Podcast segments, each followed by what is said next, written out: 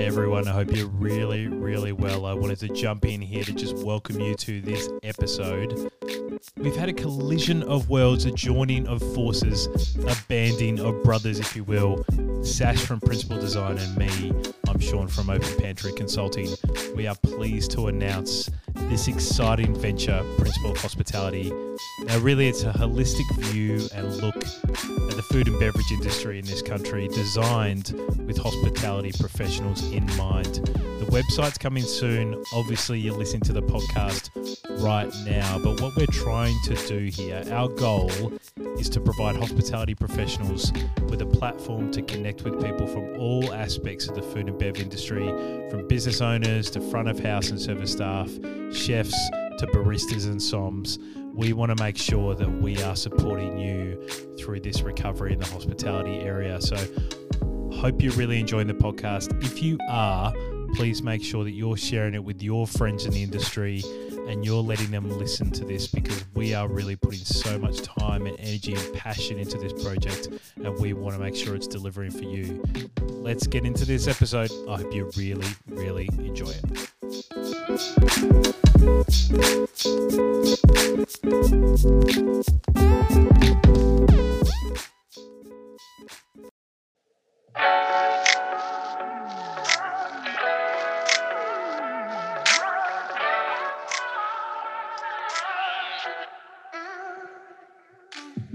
Welcome to another podcast. It is so fantastic to have you listening along. So, thanks for tuning in, especially as we get into 2021. Today, I'm really, really honored to talk to the founder of Fonda Mexican, one of the most amazing brands, let alone the best Mexican brand in this country. Fonda has got eight venues across this nation, uh, seven of them in Melbourne and one in Sydney. Um, I have admired this brand for a long time because I used to work for one of the one of the competitors, so I know how much a um, amazing brand it actually is. So it's fantastic to talk with the founder, Tim McDonald. How are you? Good, thank you, Sean. Thanks for having me on board. Absolutely, my pleasure. Now, when we talked um, a bit before Christmas, um, it was just really great to get your insights into you know how the industry is going and the challenges that you've had um, you know, with the brand, with the eight venues, um, sort of COVID time. So today, I'd really love to talk about that. But uh, how did? Let's talk about how you actually started the brand because when I sort of first uh, knew of it in my early days of you know coming to Melbourne and and seeing it, um, it was just such an exciting brand to to be out the front of the venue and actually look at it and see the atmosphere and see the environment. So how did you actually start the brand? How did you get it off the ground? Um, yeah, I mean, some of it was by accident, some of it was was deliberate. But thank you for your, your kind comments about your uh, your perspective and experiences with the brand. I initially had the the, the idea or the the catalyst for the vision came from a few experiences I have over in the states in 2007. Mm-hmm. And in 2007, that was a time where the only Mexican in Melbourne was really Montezuma's and Taco Bill's. Yes. So seeing the the really fresh, contemporary um, trendy sort of interpretation of Mexican cuisine in America was pretty Mhm. inspiring. Mhm. Um, and it seemed like an obvious, I mean, Aussies love Mexican and Mexican is done poorly um, in Australia. Yes. So myself and I'm sure thousands of other Australians that were in, in America at that time saw the same opportunity that, that I did, Mhm. which was just a, a, a fresher, healthier, more contemporary um, version of a Mexican restaurant um, for the Australian market. So Mhm. that was in 2007, and I, that the, the context of that, and I guess in the years leading up to that, I just worked part time in hospitality, and I had some sort of basic experience as a as a waiter and bar person. And I did notice a lot of my experiences were pretty negative from a cultural point of view. I had a lot of managers that weren't overly great at managing and and and pretty mean to a lot of myself and a lot of my colleagues at the time. So I sort of, without really realizing at the time, I developed a bit of a, a, a passion for starting a business one day, but really making sure that the culture was strong and people felt valued and respected and and um, they were spoken to with respect and whatnot. Um, and then I I also just had a general um, desire and interest in entrepreneurship and starting starting my own business. So it was a combination of some poor hospitality experiences a, a, desire to start my own business, and then obviously seeing the Mexican in America mm. um, with a sort of the two or three inspirations to how it came about, and mm. then the more tangible, practical side of, of, launching it was just getting together with my business partner Dave Youl, um, and that the success of that partnership has been really important to date. He's very different to I am. Um, uh, we got together and just started working on um, menu, uh, brand, and so on and so forth. But because at the time where we really started working on it, I was a lawyer and he was a fireman. So neither of us were really hospitality experts. Yeah. And the reason that I say that is that it, it meant that we had to look at everything with just sort of common sense. And we were generally looking at everything from a very neutral, original point of view. We didn't have a painted picture or a preconception of how anything um, needs to be or should be. Yeah. So we we just looked at every aspect of putting the business together through a, a very naive and and um, untainted uh, lens, mm-hmm. which meant that the finished product and what the Fonda model is, whilst it's Mexican, it was also I think part of its success, and I think this bit happened accidentally that it was a a bit of a different restaurant model. It didn't really fit mm-hmm. into fast food or fine dining because we just looked at every aspect of it. Um, with with common sense and got a lot of other people's feedback and ideas on board and, and traveled and, and whatnot. It ended up being, yeah, this sort of loosely termed sort of fresh casual, but it was just mm-hmm. a different um, restaurant model. And I think that was part of the success um, early on. Yeah. Was it?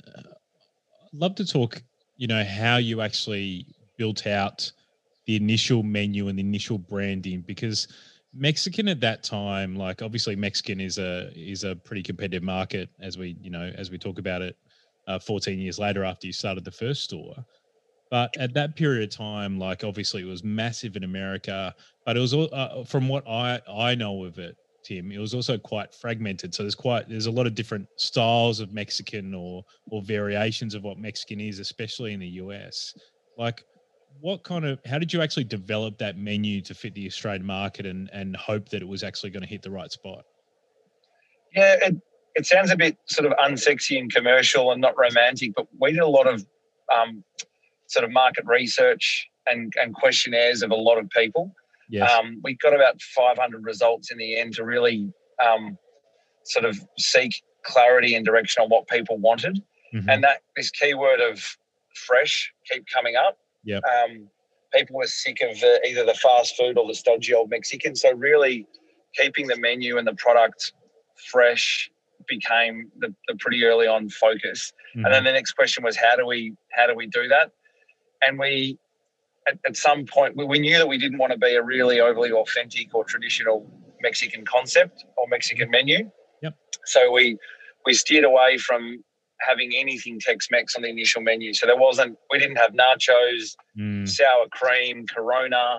Mm-hmm. There were no, there was no mariachi music playing. There was no sombreros, and not that there's anything wrong with any of that. Mm. But we really wanted to send a message to our initial sort of customers that we were a, a really fresh contemporary um, take on, on Mexican. Yes. And the key thing that we did, I think, to achieve that was to actually work with our, our founding chef, Ravi Presa, mm-hmm. um, who worked at Cumulus and the Brasserie. So worked with some sort of top end chefs. Mm. He had no experience with Mexican whatsoever, leading up to the um, uh, you know the development of our menu. He mm. did have some um, consultants on board that helped him out with some of the more traditional spices and marinades and salsas. Yes. But because he had very little experience with Mexican, a little bit like Dave and I with with restaurants, he wasn't mm. confined to recipes that he'd been cooking and teaching for years and years and years. Yes. Whereas before working with Ravi, we trialed a few consultant chefs to, to found the menu that were Mexican chefs. And despite our brief to be very fresh and not be authentic necessarily, mm. everything that was served up as uh, suggested menu items was pretty authentic traditional Mexican. Mm-hmm. So I think that was the key decision to nail that that fresh aspect was to get a chef that that had no experience in Mexican, mm. but was just a great a, a great chef and, and, and willing to learn to achieve that kind of fresh and not necessarily authentic take on on the menu. Yeah. What about things like your layout and your actual brand feel? Because when you were when you're talking about you know 2007, that's the start of the evolution of what you know you talked about before being you know premium fast casual or um, fresh casual restaurants, uh, which is quite you know new to the very new to the market. It was this in between of of you know celebratory type restaurants and then fast food and this this element of sort of order at the counter, but then uh, but then have a really great experience once you you know sit on a sit on a chair. Like, how did you decide that you wanted to do that particular model? And how did it look Yeah. and feel inside the restaurants? Like, were, were customers confused, you know, when they started to experience Yeah, some some were. Mm, We, we didn't actually set out to develop a fresh casual model because, as you Mhm. said, at 2007, it didn't really exist. There was Yes. fast food and then there was fine dining. So there wasn't a conscious decision to to set out that fresh casual model. At the core of it, what we wanted to do was make premium dining accessible. We wanted to have quality quality food and quality cocktails that you didn't have to book a table for and spend a hundred bucks a head. Mm, And I think with that key underlying purpose of making premium dining accessible, yes. we just looked at every decision in isolation. Is it table service or is it counter service? And we went for counter service. Um, uh, and even because some things happened by accident because our first site was so small, everything had to be really compact. Like the crockery, the tables, everything was really compact, and the chairs and tables were close together. But that then created a great atmosphere. Yes. So we we just looked at each. Um, we knew the price point we wanted. Um, product wise, Mexican is it's, it's Mexican street food. It's tacos, burritos, and quesadillas. So that was always going to be pretty um, hassle free and fuss. There's nothing um, overly luxurious or premium about that, which forced a, a really affordable price point. Yes. So that was the that was the main thing we wanted to to do was to create premium dining and an accessible premium dining experience.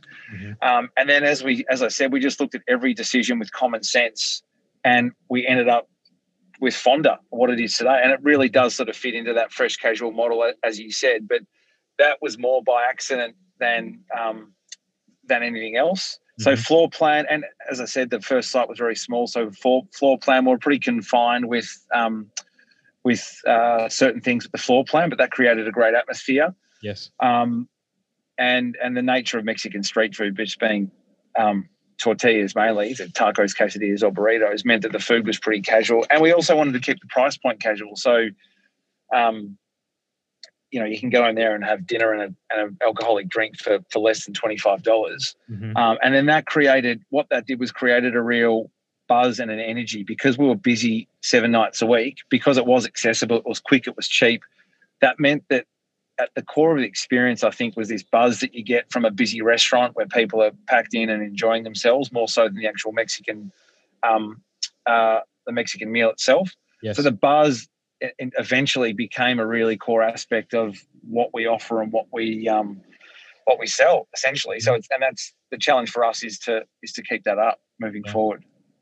Uh, talking about your team for a second, has there has there been an evolution in the kind of person that you would have recruited, the kind of um, the kind of I, I suppose staff identity that you would have recruited in 2007 2008 when you're starting the brand and what you're now recruiting in 2021 or are they are they sort of the same sort of person and ideals Uh, yeah, look, I think the, the leaders and the managers are the same sort of person, but the difference between 2009 and 2021 Mm, we're now um, eight eight restaurants, and we've got some more sort of systems and processes behind the scene.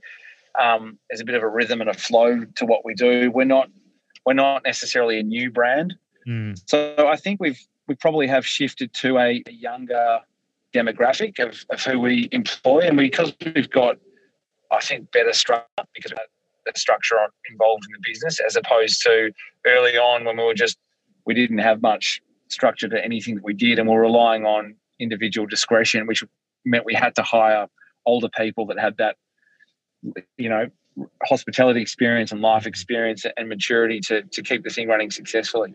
mhm. What about the time of covid Right. so obviously you've got you've got seven of your eight restaurants in victoria victoria's been the hardest hit you know city of of, of australia um, how did you actually monitor yourself through that through that crisis and actually develop your team during that time? Given you've got you know you've got eight venues, you've got, obviously got you know a lot of money going through these restaurants, and then and then you've got you know shutdowns happening and a, and a complete change to service model. Like, what was sort of the first thing running through your head as the founder of this business with Dave, and then and then what did what did you sort of start to do to make sure the business was sustainable moving forward? Um, well, it might sound a bit negative and a bit um, morbid, but but genuinely, the first thing that ran through my head when it all hit was this could be the end of us because mm. we were essentially told to shut down with 24 hours notice. This was before any JobKeeper or any rent relief was um, uh, announced. But mm. I mean, we probably had four or five weeks worth of money in the bank as far as our fixed costs, and we were told to shut our doors. Yeah. So the first thing over that first couple of days was how we're going to get through this. This is, you know, something drastic is going to have to happen. Unfortunately, the, the government did a really good job with the JobKeeper and the rent relief stuff to keep us mm-hmm. buoyant.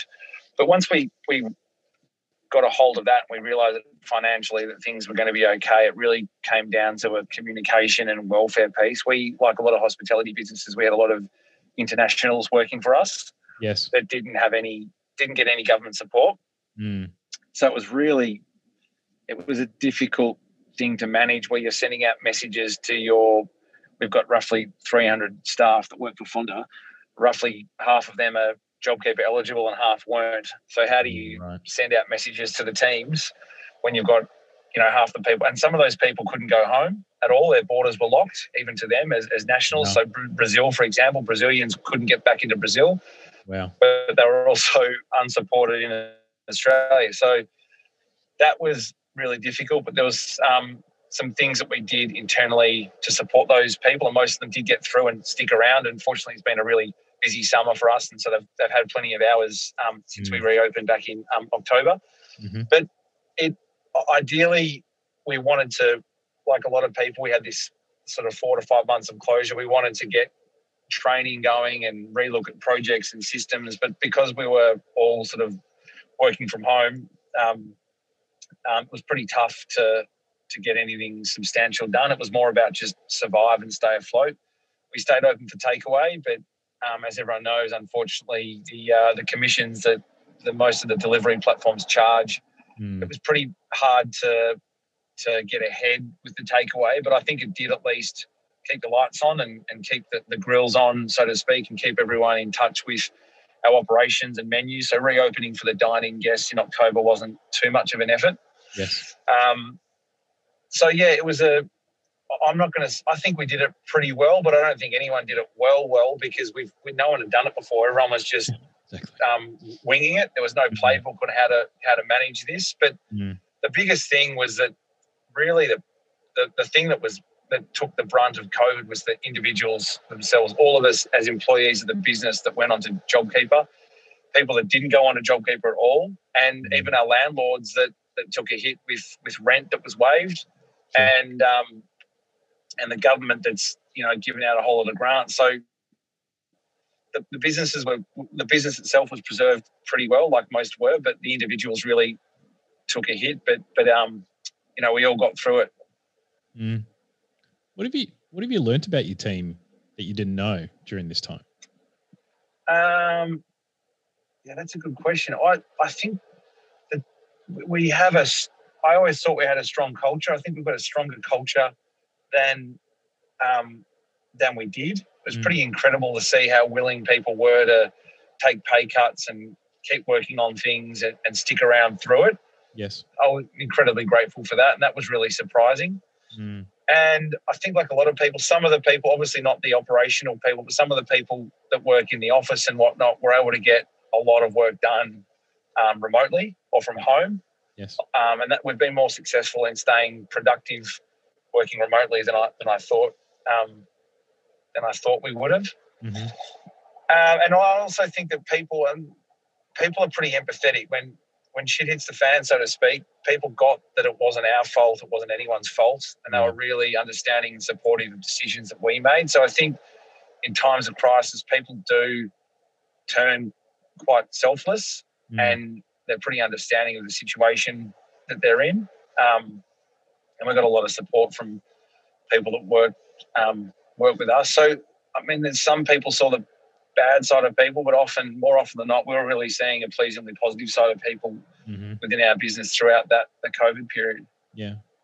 Has it has it changed the way that you um, communicate as a leader to the people who you know um, are, are, directly responsible, you know, um, for like your you know your sort of top line managers and and your area managers and and that kind of stuff? Has it changed the way you actually communicate now that you've had a period of time where you haven't been able to see them face to face?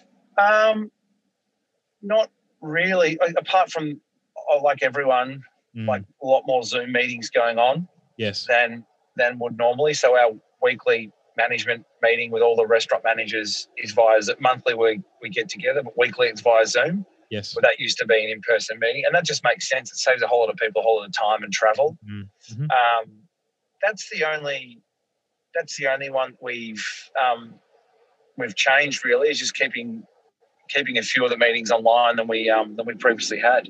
Yeah, right. You, has that been was that a big um, struggle for you to sort of think about or try and change at the start, even though you you were forced to? But you know, Fonda's a very people focused led organization. Like, was yeah. that was that hard not to do those in person at the start?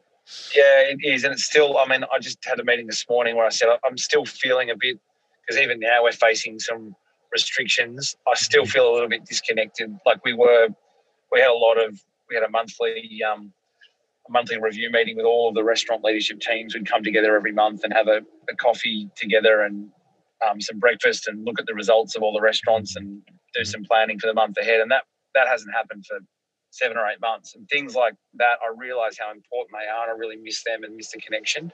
Yes. So yeah, it was. It, it we, next year, hopefully, sorry, in 2021 now. This year, when um, when the hopefully as the restrictions continue to ease, we will get back to more in-person meetings than, than we currently have. Yeah. What about like, as I said at the start of the podcast, like Mexican, especially in the Australian market, is is now a very saturated kind of um, part of the segmentation of QSR. Um, you know, you think about sort of five key, five to six key players that that sort of make up the category. Yeah. When you when you think about Fonda, do you do you really think about it as a Mexican brand, or do you think about it more as just a fast casual concept? Because you've got yeah. top cinema, like you've got so many different. You've got a, a great bar concept, like yeah, yeah. No, it's I, yeah. We we definitely don't think about it as a Mexican brand. We think about it as a, a brand and an experience. And there's things that we we do really well, and we need to keep doing really well. But being a Mexican offering comes sort of third or fourth down from other aspects that we try to deliver well, whether that's creative design, great guest service, mm. you know, innovative um, menus and product launches. But we're not, as I've said, we made a conscious decision when we launched the brand to not be overly pegged to Mexico as a country and a culture or Mexican as a cuisine. Yes, we sell tacos, burritos in quesadillas, but um, I mean, we had a kangaroo burrito on our on our first menu, and that was really a message about saying we we are Mexican and we're about quality, authentically, um, you know, sourced uh, ingredients, but we're we're not trying to be like as authentic as some, you know, taco barbecue you might you might see on the streets of of Oaxaca. Um, yes. yep. So it, we have you know, rightly or wrongly, we've consciously made a decision not to be overly Mexican, and because of that, we don't think of ourselves as a Mexican brand. And to go further into your question, the, the, the QSR players and even the fine dining um, concepts in Mexican, we don't really necessarily see that we compete directly with them. Like we compete with every um, with everyone that sells food and beverage, really, in the retail mm. strips. But but I mean, we've been opposite or right next door to some of those QSR players that you've you've mentioned, mm. and they've come and gone, and it hasn't really it hasn't affected our our, our sales when they've um, opened, yes. and it hasn't really affected our sales even when they've closed. Mm. Do you think um, the COVID experience is going to change the customer experience and the way that you interact with guests for the long term? Like, do you think there's going to be any kind of uh, tech involvement, uh, which is going to be long term. We've seen some stuff come through, obviously, recently. But do you think that's going to be a long term yeah, thing for Fonda? I, I do. I, the digital ordering at the moment, I don't think is we're doing it. Order through your phone at Yeah. the tables. It makes a lot of sense. I don't think we're doing it well. I think there's got to be we've got to train and equip our staff better to Mm. deliver a great experience with digital ordering. Yes. And I think the digital ordering apps themselves, all we're seeing right now is the first iteration of digital ordering. That's only going to improve. So in five years, I'm really confident that ordering through your phone at a table will be the norm and it'll be far more seamless and reliable and more interactive and enjoyable than it is today. Mhm. So I think at the but that shouldn't replace some sort of interaction with anyone that you uh, anyone that works at, at Fonda or the Fonda or the guest. Yes. I still think that you need a warm welcome. I still think you need someone there to explain things, um, recommend the menu, ask you how your day's going. Mhm. All that the digital ordering does is takes away that annoying transactional aspect of customer service, which is taking someone's order. Yeah. It doesn't replace the hello. It doesn't replace the welcome back. It doesn't replace the can I hang your jacket up or would you like to Mhm. remove, you know, so it, people I can understand that older people that may not be as savvy with phones really don't like digital ordering. Mm. Younger people that are really comfortable with their phones seem to love it.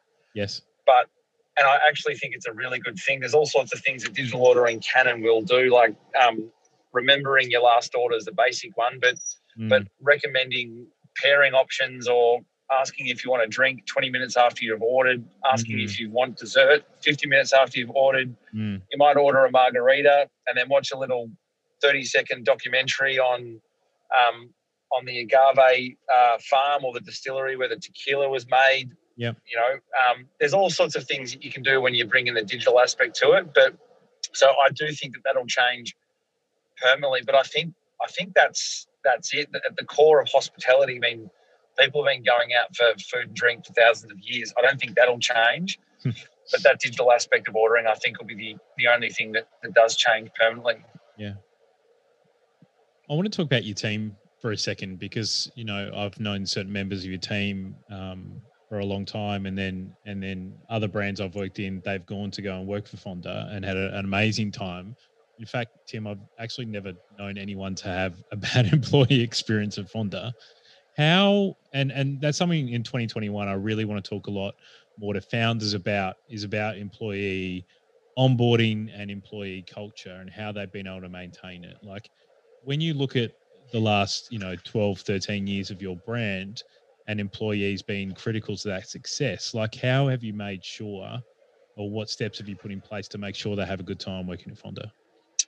Um, well, I think the honest answer is that we haven't um, that whole time. There's always been periods where we've done it better than others. Mm, And certainly in the last three years, we haven't opened a restaurant for three years now mm, because we felt that we had to pause and consolidate. We felt we were potentially losing some of um, what you're talking about. mm, Um, I think early on, uh, what makes a great employee experience is just hiring like-minded people and genuinely, to be blunt, genuinely giving a shit about your people personally and professionally.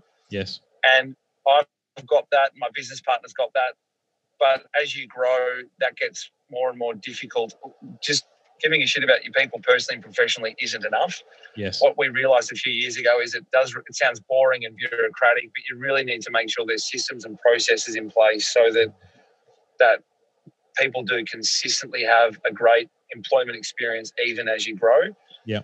um, it sounds boring and it sounds bureaucratic and for a lot of hospitality people and entrepreneurs it is boring so you don't do it until you realize that your, your culture is starting to wane Mm, and you've got to get some people involved in the business to make sure that those those structures are in place. Mhm, because it, the, the young wild and creative workplace gets as you grow can actually get really frustrating and confusing and actually become quite quite negative Yes. so um, i mean you've said some very kind things and I, I- wish that everything you said was spot on and accurate but we've certainly been on a bit of a learning journey over the last few years and made sure that we're putting some of that whether it's training or whether it's just something as simple as making sure there's annual salary reviews which didn't happen Mhm, like Mhm. something as simple as that making sure they're in the diary and they happen there's a bit of structure Yes. um, that may not know you can get distracted when you're growing and having a great time, but little things like that that are really important need to be in place to maintain that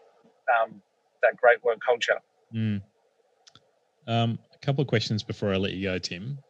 Um, you obviously have eight sites, as we've said a couple of times. You've got one in Sydney and then seven in Victoria. Um, and one of those Victorian sites in the CBD, which is obviously every CBD around the world has been smashed at the moment. Has this yeah. period of time of COVID made you think differently about property and the property that you're going to choose for the brand moving forward? Uh, I was thinking differently about property six months ago, mm. but uh, a, a, very prominent real estate agent said to me about three months ago, people people have short memories and people just stick go back to what their habits were. Even if COVID goes for a year, people will go back to what their habits were, and I know that's happened to me personally. Mm. So six months ago, I thought CBDs it might be the end of CBDs, and we're all going to work from home forever. Yes. But seeing, because I was up in Sydney in November and that CBD was absolutely humming, and we really saw the Melbourne CBD get quite busy in December. Yep. It's dropped off again now in January as we speak. Mm. But I think that there will be an element of people that work from home, um, which was already sort of happening. But I think fundamentally we will go back to how we were living before, particularly once a vaccine um, is rolled out. Mm-hmm. I, I, totally get that a lot of people have been really successful and productive in working from home. Yes. But I still think there's a reason that we go to work and that social interaction will um, uh, will will keep the cities, get the CBDs back up and running. But you know that whole do I work from home one or two days a week thing will probably stick around, which will might inject a higher level of sales into the you know, in a suburban and suburban retail strips, which we've yeah. seen over the last six months, and might take away from the CBDs a little bit initially. Mm-hmm.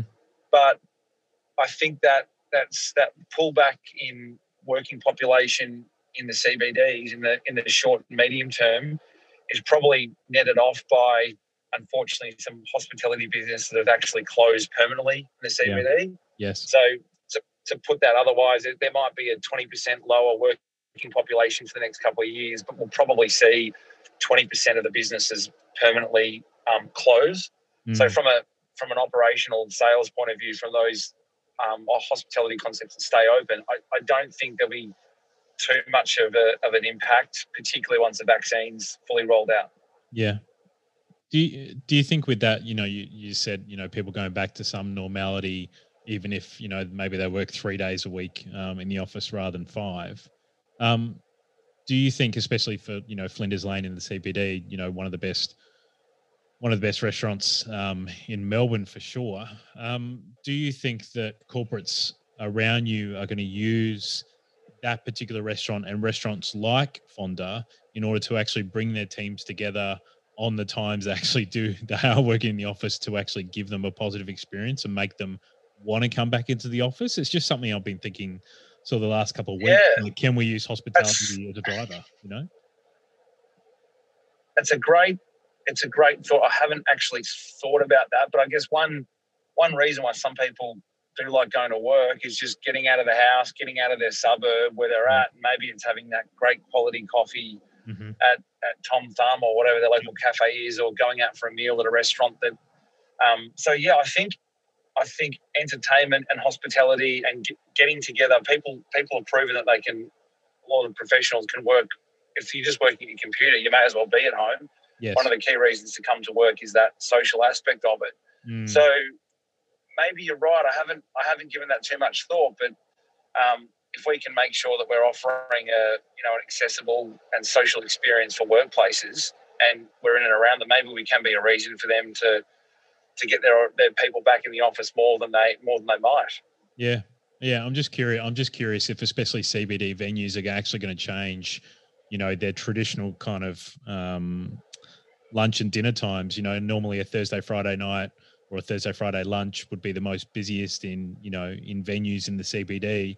Like, does that now change to a Monday and Tuesday lunch on some weeks because that's when people are in the office, in the office, yeah, part of their team, right? That's when they do their meetings on yep. Monday and Tuesday. I've just yeah, it's just something coming into my head last. Maybe you're right. Curious your thought. It's a really, it's a really good thought. Hmm. My um my last question to you, Tim, is what are, what are you looking forward to the most for 2021, both in a personal uh, on a personal basis and also obviously for the brand? Um, I think we've got a real gratitude. We're really grateful that we survived COVID. Yes. So I think personally and for our business, we're all proud and relieved and grateful we got through. So we have a heightened sense of appreciation of, of our business and the fact we've all kept our jobs. Yeah. And I think that's that's really taken our, I think the culture and the spirit of our workplace to another level. And we've also noticed that our guests, customers, whilst they were deprived of a hospitality experience for four or five months because they were locked down, Mm. it, it, it helped them appreciate and realize that they love getting out for a coffee or a cocktail or a burrito or a burger or whatever it might be. Yes. So we're seeing a, a heightened appreciation from our customers just to be out and about having a, a drink or a meal. hmm And that just makes it a better place to be, a better place to, to work. Yes. And so we're really trying to capitalize on that heightened um, spirit and culture and buzz that we're seeing in our restaurants hmm uh, moving forward. Um, and obviously capitalizing and making sure we implement some of the changes like the digital ordering, which which have the ability to really help the, the customer experience and run our business. Also, I mean, there's a lot of hospitality businesses that unfortunately haven't survived Mm. this, and I genuinely feel for those people that have gone through that. But it also it also presents opportunities for those businesses and brands that have survived. So there's a lot of opportunities for new sites and properties that are now available. Um, there's a lot of opportunities for great people to, to join Fonda and wherever you might work um, because they've lost their jobs, unfortunately. Mm. So, um, whilst I feel for those that have that have gone under and haven't survived, it is a it is really about capitalising on some of those opportunities that have presented themselves as a result of COVID. Yeah. Tim, thanks so much for joining me on today's podcast. I've really, uh, I really appreciate your time and your insights into this um, fantastic Australian brand. Um, what's the best way that people can find out about the brand, and if they, you know, want a job with Fonda, and after hearing this conversation, or they want to just learn more about Fonda, what's the best way they can contact you? Uh, yeah, well, we, our website, fondamexican.com.au, Mhm. um, has our career opportunities and everything else about our, our offering. Um, my personal email is tim at fondamexican.com.au if anyone wants to get in touch about anything.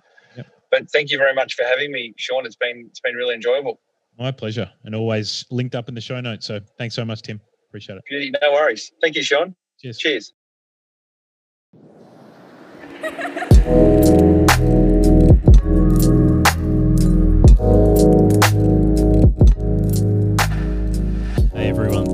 So much for listening to this episode of Principal of Hospitality, the podcast. I hope you really got something out of it. As I said at the start of the podcast, if you can like, comment, and share this with people either inside the industry or people outside the industry which you think are going to find it valuable, then it would mean the world to us Poe. So please do that. Also, wanted to make sure that I'm actually introducing my co founder, Sash Fernando from Principal Design, one of the most amazing design studios in Melbourne, if not the country. They're award winning, they are dealing in strategy, branding, digital design, and graphic design. So make sure you just check them out at principaldesign.com.au. And if you don't know me and what I do, I come from over 20 years in the hostel industry and I've got my brand called Open Pantry Consulting. So all you need to do is go to openpantryconsulting.com and you'll be able to find out everything that I involve myself with in this fantastic industry. I hope you enjoyed this podcast. It's going to be an exciting 2021 for us. We're looking forward to sharing it with you. Until next time, please stay safe, look after each other.